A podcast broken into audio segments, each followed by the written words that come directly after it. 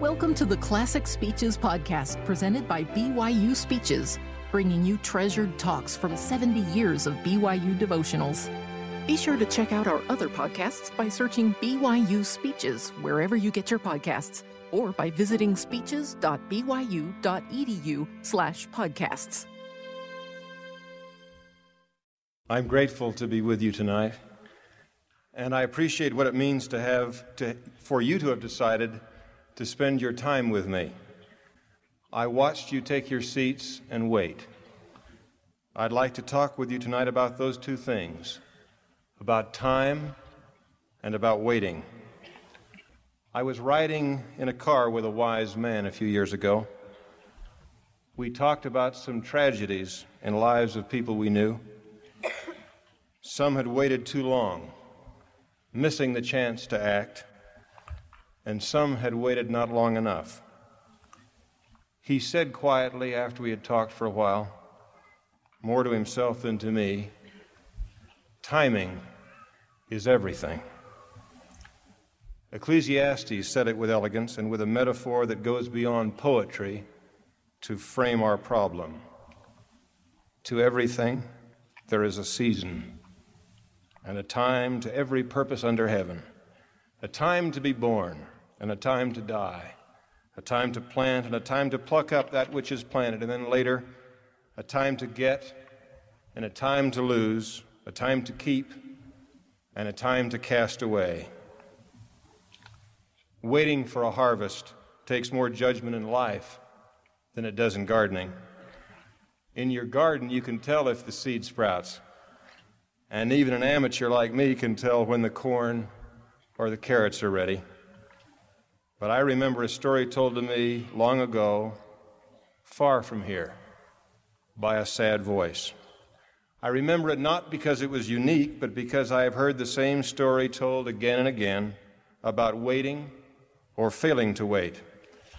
The details vary, but not the feeling of the drama. She said it happened on a summer Saturday afternoon.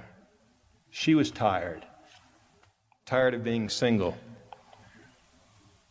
tired of trying to be a faithful Latter day Saint, tired not so much of being kind and virtuous as tired of nothing good seeming to come of it. She'd not had a date in months. She saw no prospect of even becoming friends with, let alone marrying, a man who shared her faith and ideals. In frustration, she found herself deciding something. She decided that afternoon, consciously, that years of good works and restraint had produced too little and promised no more. She said to herself almost aloud, Oh, what's the use? The phone rang. It was a man's voice, a man she knew. He lived in the same apartment building. He'd asked her out before. she'd refused because she was sure he'd expect her to compromise standards she'd preserved at great effort. But almost as if directed by a scriptwriter, he called at that instant. She didn't say yes. She said, I'll think about it. She thought about it. He called again. And finally, she repeated to herself, Oh, what's the use? She went. She found she had been right about his intentions. And in a choice about time and about waiting or not waiting, her life changed. So she will never know what might have been ahead on the path she decided wasn't worth the price. She knew quickly the other one was uphill and a hard climb. All of us make decisions every day, almost every hour about whether it's worth it to wait. The hardest ones are where the waiting includes working.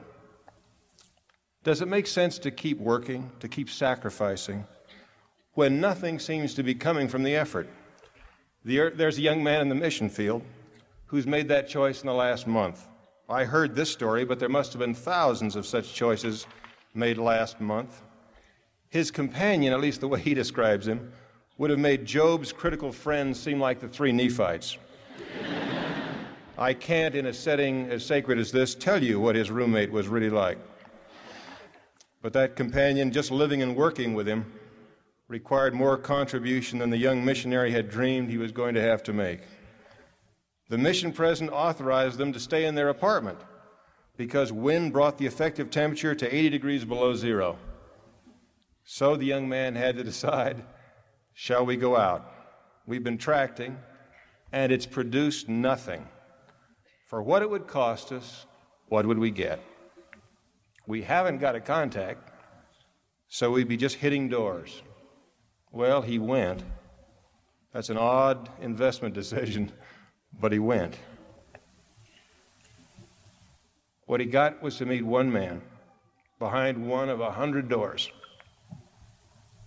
In his letter about the man's baptism, he said, I've never been more happy in my life. Now, you know, we're talking about an application of the law of the harvest. Common sense tells you there is such a law, and so did the Savior, and so have the prophets. Remember how Paul said it Be not deceived, God is not mocked. For whatsoever a man soweth, that shall he also reap. For he that soweth to his flesh shall of the flesh reap corruption, but he that soweth to the Spirit shall, shall of the Spirit reap life everlasting. Tonight we're talking just about sowing to the Spirit. And we're talking about that long list of requirements and commandments you already know are required along the way to eternal life. Tonight, we're going to try to just understand one universal challenge how to keep waiting and working when the harvest seems delayed. Now, the most important fact to note is that crops, even the spiritual ones, are not all of one kind. There are early maturing varieties and late varieties. Maybe you've noticed in seed catalogs that one corn can be harvested in less, sometimes nearly half the time it takes for another to be ready. You may not pay attention to that, but I do because I've lived in Rexburg, Idaho. it freezes just before the 4th of July and just after. Efforts, spiritual or practical, don't all bear fruit in the same length of time. You know that, but you may not have noticed something about your behavior that wouldn't make sense unless most of your experience is with early crops. Those are the ones where effort produces fast results. What happens after the early harvest? Would you expect an intelligent person to keep cultivating a field that had already produced its crop and been cleared? No, at least not in the hope of getting any more harvest. Now, one trouble with most of our struggles is that you can't see the seeds and you can't see the crops clearly and you may not know much about the maturation time. So you have to make this decision frequently. Has this effort yielded about all it's going to, or shall I keep working and waiting? Without even watching you in the library or in your rooms, I can guess you've had most of your experience with early crops. Think of the last set of math problems you worked. For some of you, that may be very difficult, but think about it. Think of the last paper you submitted. How many times did you rework the problems? Did you try another attack on the problem after you found that your answer agreed with the one in the back of the book? Did you work extra problems beyond those assigned? How many drafts did you write of that last paper? Two, three, ten, the answers will vary, but not much. For most of you, the best bet is that you stopped early. Why? Because you understand something called the law of diminishing returns. Most of you use it when you cut a lawn. You cut it in one direction, then you may cut it in the other to get it smoother. But not many of you would cut it a third time. Why? Because you'd say it isn't worth it. I've gotten about all the smoothness I'm going to get. And more than that, cutting it the third time will take nearly as much time as it did the first. Now, at the risk of terrifying you all, I will now draw a graph in the very air before you. This is for those few economic students who have stayed with it. We will pretend we have the x and the y axis right here before us. Now, you remember the one goes up and the one goes across. Uh, I'll move it for all to see. You have it? Now, if we uh, plot going up this way, the results of our effort, and if we plot going out this way, the length of time we've been applying the effort, and we plot the law of diminishing returns, the curve will start up somewhere here and it'll go down over time. Got it? Got it. That's the law of diminishing returns. That makes good sense for cutting lawns. And it makes good sense for many other things. In fact, it makes sense for so many that I think you may find it easy to say in your mind, I pity some of those people who just seem like losers, always working and always waiting. Something going on in the world around you encourages, almost demands that attitude. Husbands, wives, parents, and even children are familiar with deciding Shall I keep giving when I'm getting so little?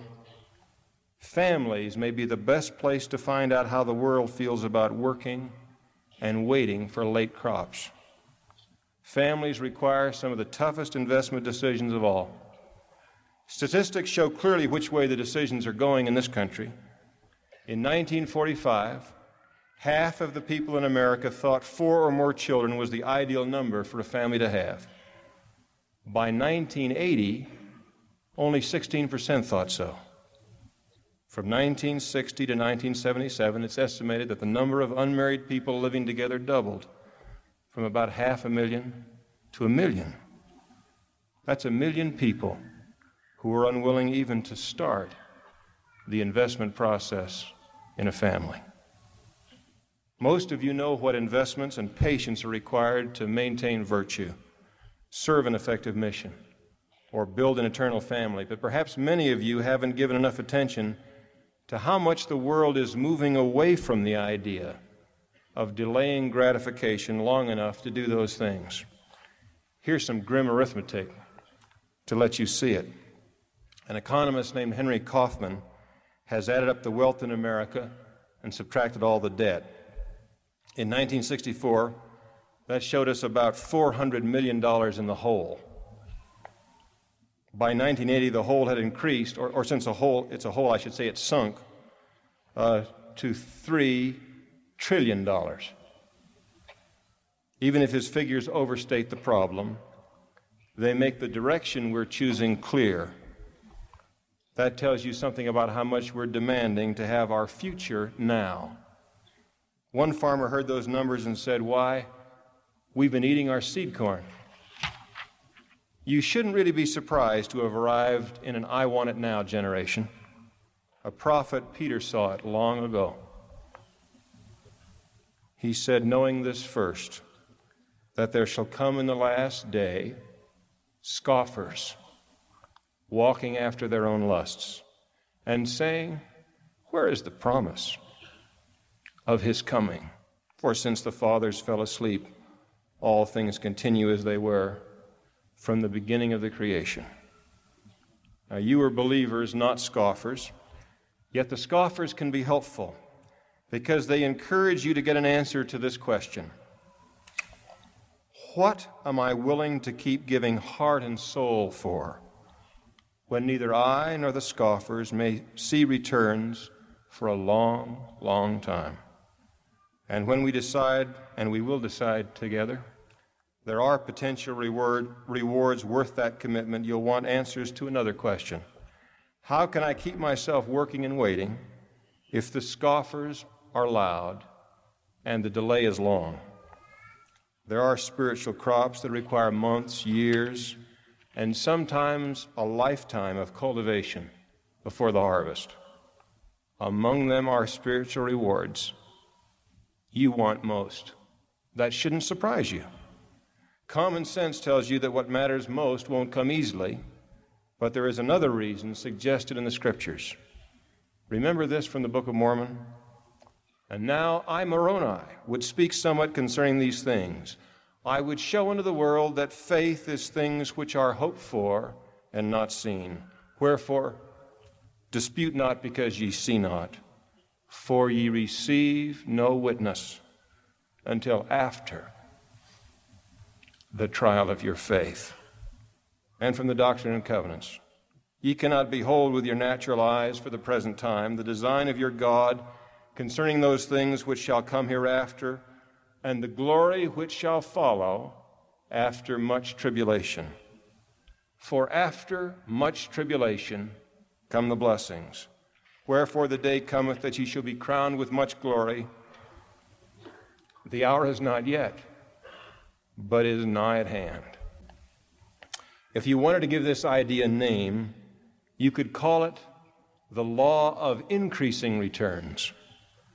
The simple fact is that there is a God who wants us to have faith in Him.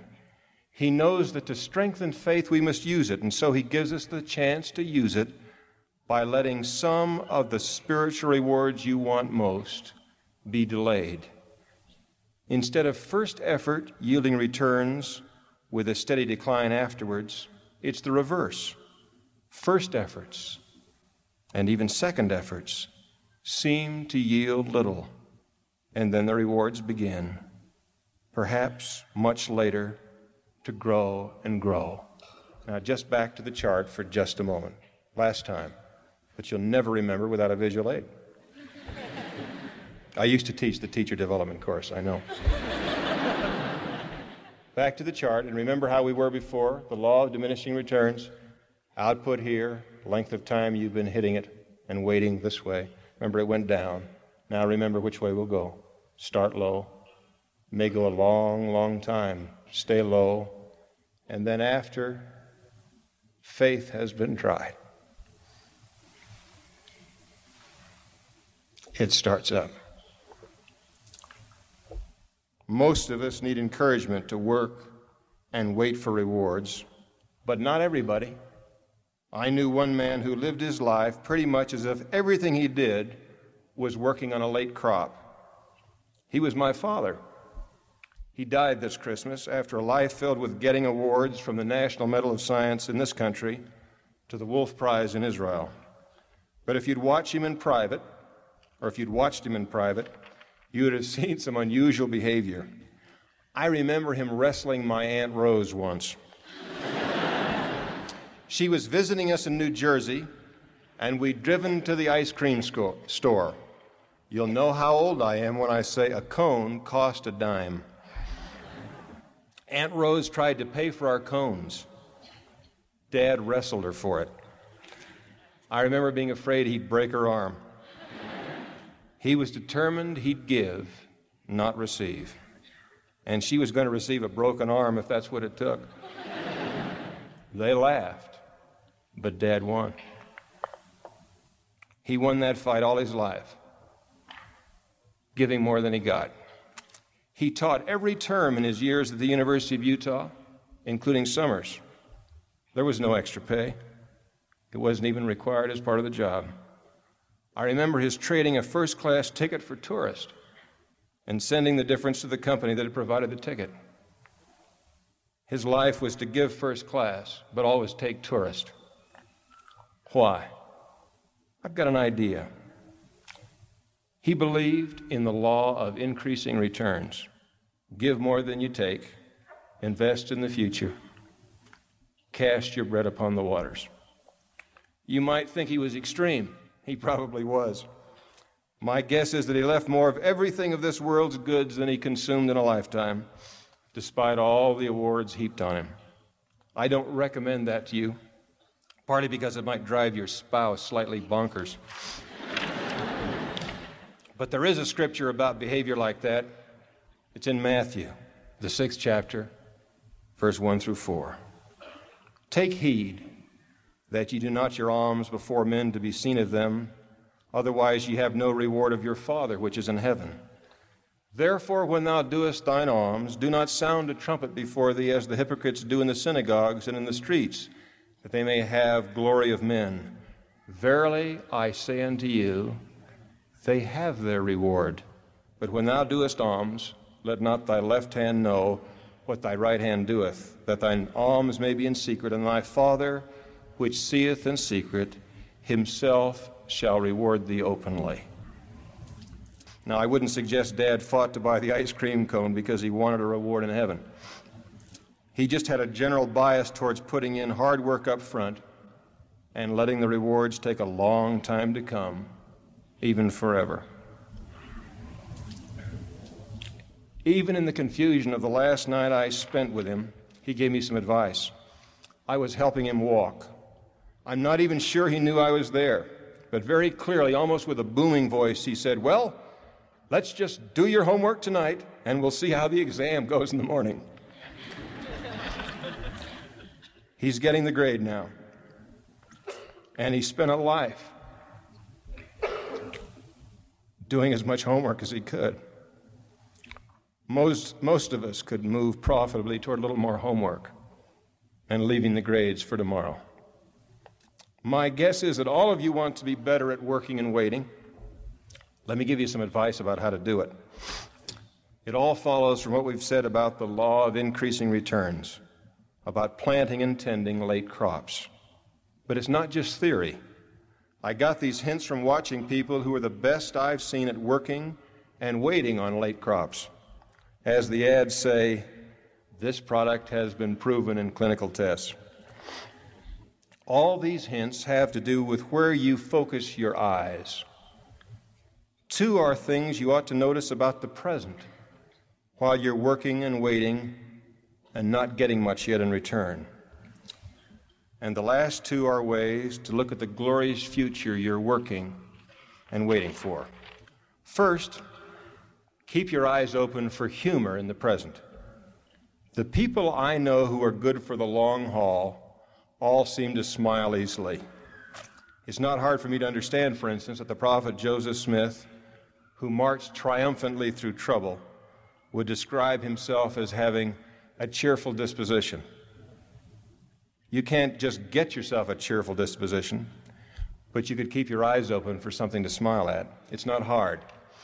That's because the best humor springs from seeing the incongruity in your own predicament. And who's got more predicament than someone who's giving lots with small results? And who's more apt to laugh easily, laugh easily at themselves than someone who has ultimate faith that the predicament will end? So look for the chance to smile. As the introduction said, I've had some experience in the chainsaw business. One joke keeps reappearing with new variations. The father of all the jokes goes something like this A customer bought his first chainsaw. He was told how many trees he'd be able to cut an hour. He came back to the dealer complaining. He said, I can't cut a tenth that many trees. Saw was checked out and found perfect. He's reassured then by the dealer that practice and time will solve his problem. He keeps coming back as many times as you want to extend the story to make it funny. Finally, in desperation, the dealer says, Let me take you out to the forest and show you. They get there, the dealer pulls the cord, the engine roars, and the customer says, What's that? Think about it. Now, you laugh slowly or not at all. But try that story on a woodcutter. He pictures quickly that poor man sawing on a tree with a chainsaw, with the motor not running. You've got to know how heavy a chainsaw is, and it probably would help to have cut down a tree. If you had, you'd roar. Why? Because it's funny.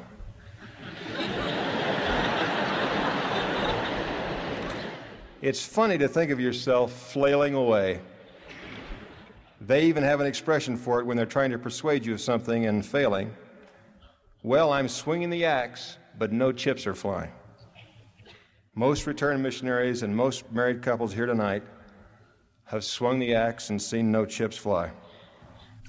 You could top, those of you who've been there, any funny story I try to tell. And if I were in a small group, you'd try. That's not because we are humorous. It's not because missions or marriage or dedicated service are not serious. They are very serious. But the incongruities of giving more than you seem to get guarantee the chance to smile at yourself. I hope you will. All it will take is to keep your eyes open. And I think it's one of the keys to endurance. The second place to focus your eyes is on the blessings you are getting now while you wait. When you are trying hard to give, knowing the rewards will be delayed, it's terribly easy to overlook other blessings. Not all blessings are delayed. The early harvest is all around you. King Benjamin suggested you start by noticing that you are breathing. He also said, as you likely remember, and secondly, he doth require that you should do as he hath commanded you, for which if ye do, he doth immediately bless you. Therefore, he hath paid you. Some results may be delayed to allow you to strengthen your faith, but other blessings come immediately. And King Benjamin, at least, values those so highly compared to what we give that he says, Mark your whole bill paid in full. I know that's hard to do if you're struggling under a heavy load. It's easy to see your load and to pine for the delayed rewards. But King Benjamin teaches us that we're already abundantly paid, both with free gifts, such as life, for which we gave nothing, and with other blessings which have followed immediately upon our faithful service. Just that focus of the eyes might save your marriage someday. I'll guarantee you one thing you won't contract a great marriage, you'll build one. Now, that's not saying that some contracts to build aren't a lot better than others, but it will take effort and time, maybe a lot of time. And millions of men and women every year, or maybe every hour, must mutter, What am I getting out of this? If it weren't for the children, Hold it right there. The children. The other day, Elizabeth, age two, saw the picture of her father in the paper. She said, That's dad. He wants to change with me. That doesn't mean much to you. In fact, it might even confuse you because you might not know that she means to help her father change, not get changed herself. Oh, but it means something to me because I'm the guy who sits on the floor when she says, You sit here. I'll tell you something. All she has to do is hand me those shoe trees one time and then say, Let me kiss you head. Which, as you can see, is easy to hit. and you can mark anything owed me on the marriage account paid in full. I recognize that's easy for a father to say. Mothers invest so much more in children that a kiss from a little girl still leaves a lot for the future. Men and women working outside the home deal mostly with early crops and with the law of diminishing returns.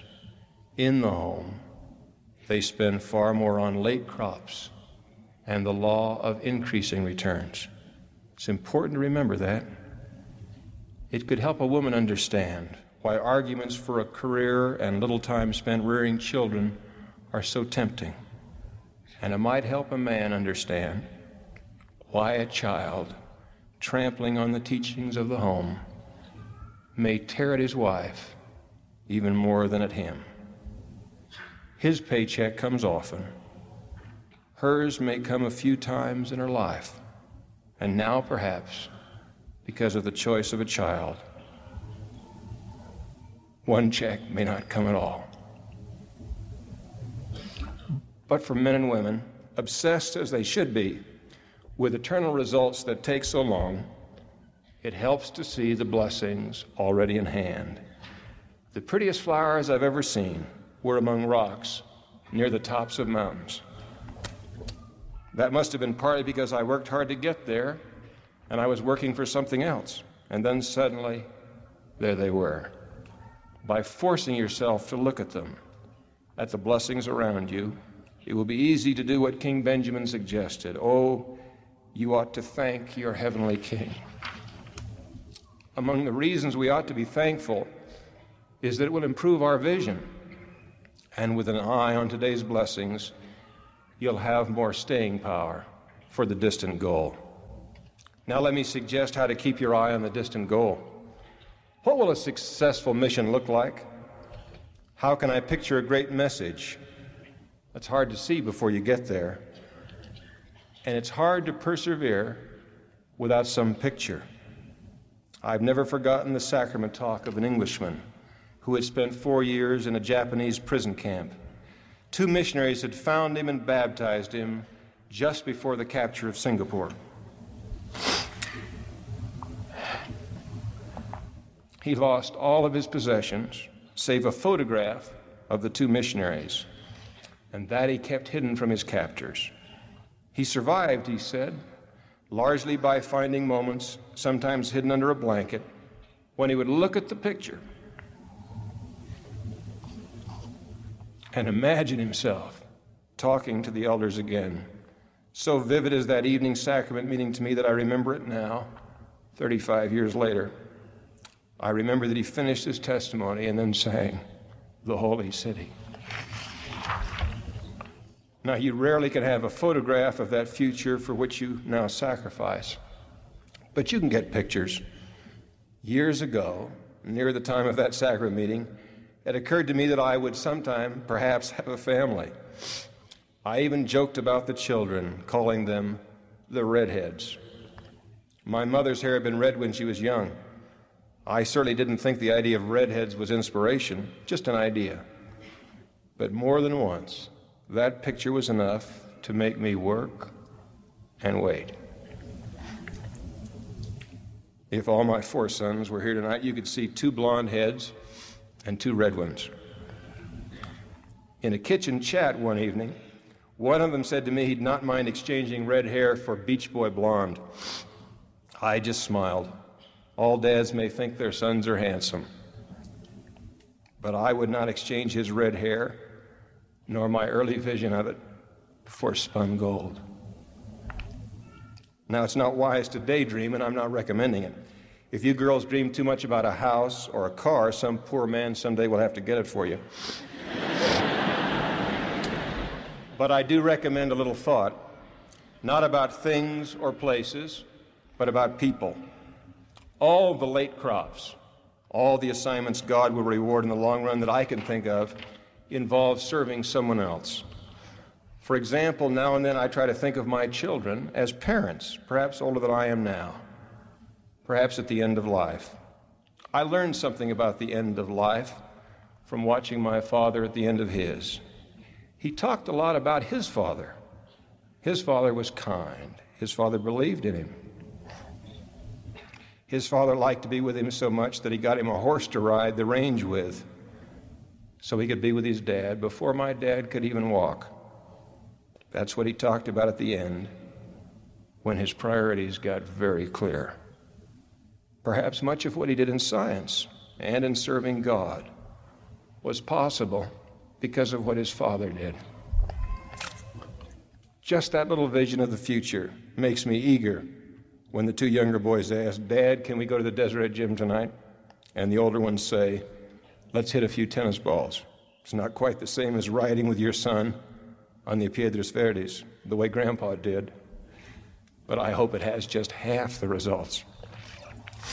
I suppose those pictures are really visions, and you'd have to pray for them or take them as gifts, but at least watch for them. You may catch glimmers. I have had a few, and they help. Now, finally, it's important to look carefully at those delayed blessings, to notice that they are of at least two kinds. Some you can see and touch and maybe even spend. You remember them For keeping the Sabbath day long enough, the promise is Verily I say that inasmuch as ye do this, the fullness of the earth is yours, the beasts of the field and the fowls of the air, and that which climbeth upon the trees and walketh upon the earth. There are many promises of tangible things. And you and I know of instances where faithful performance seems not yet to have produced the blessings. But for all sacred performances in serving God, there is another promised blessing. You couldn't touch it or spend it, and you can only see it with special vision. But I commend developing the skill to see it. A man named Helaman had it. He was struggling under great uncertainty about what was ahead. He was working and waiting. Here's what he said happened Yea, and it came to pass that the Lord our God did visit us with assurances that he would deliver us. Yea, inasmuch, insomuch that he did speak peace to our souls, and did grant unto us great faith, and did cause us that we should hope for our deliverance in him. If you learn how to see it, you can know that many people have had that peace spoken to their souls. There are men and women undergoing trials and tests of faith that might lead you to say, their faith will break. They can't take it. But it doesn't break, and they do take it. And if you will look carefully, you will realize that peace has been spoken to their souls and faith in deliverance increased. If you notice that, it will make it more likely that you can feel that peace. I bear you my testimony that you can. I pray that you won't let the world nudge you towards spending your futures now. There are some things you should work for and expect results now. But along with getting early harvests, I hope you'll work and wait for the late ones. That will take seeing the law of increasing returns as an opportunity, not just a test. Delayed blessings will build your faith in God to work and wait for Him. The scriptures aren't demeaning you when they command, wait upon the Lord. That means both service and patience, and that will build your faith. It may help you to watch both for the chance to smile and for the blessings around you on the way. And it may help to picture both the future of the people whom you serve for God and His promise to you of peace in this life. I bear you my testimony that there is a God, that the chance to serve and be blessed by Him is vastly multiplied by the restoration of the gospel and that faith is exercised, faith exercised is strengthened and finally rewarded. And I bear you my testimony that to his faithful servants, God speaks peace to the soul, builds their faith, and gives them hope for rewards glorious enough to wait for. I bear you that testimony and pray God's blessings upon you in your working and your waiting. In the name of Jesus Christ, amen. You've been listening to the Classic Speeches podcast presented by BYU Speeches. Please check out our other podcasts, including recent speeches, updated weekly with new talks given on BYU campus, as well as other speeches compilations on love and marriage, overcoming adversity, by study and by faith. Come follow me, the prophet Joseph Smith, and Jesus Christ, our Savior and Redeemer. Go to speeches.byu.edu and click on podcasts for more information. You can also find all BYU Speeches podcasts at your preferred podcast provider.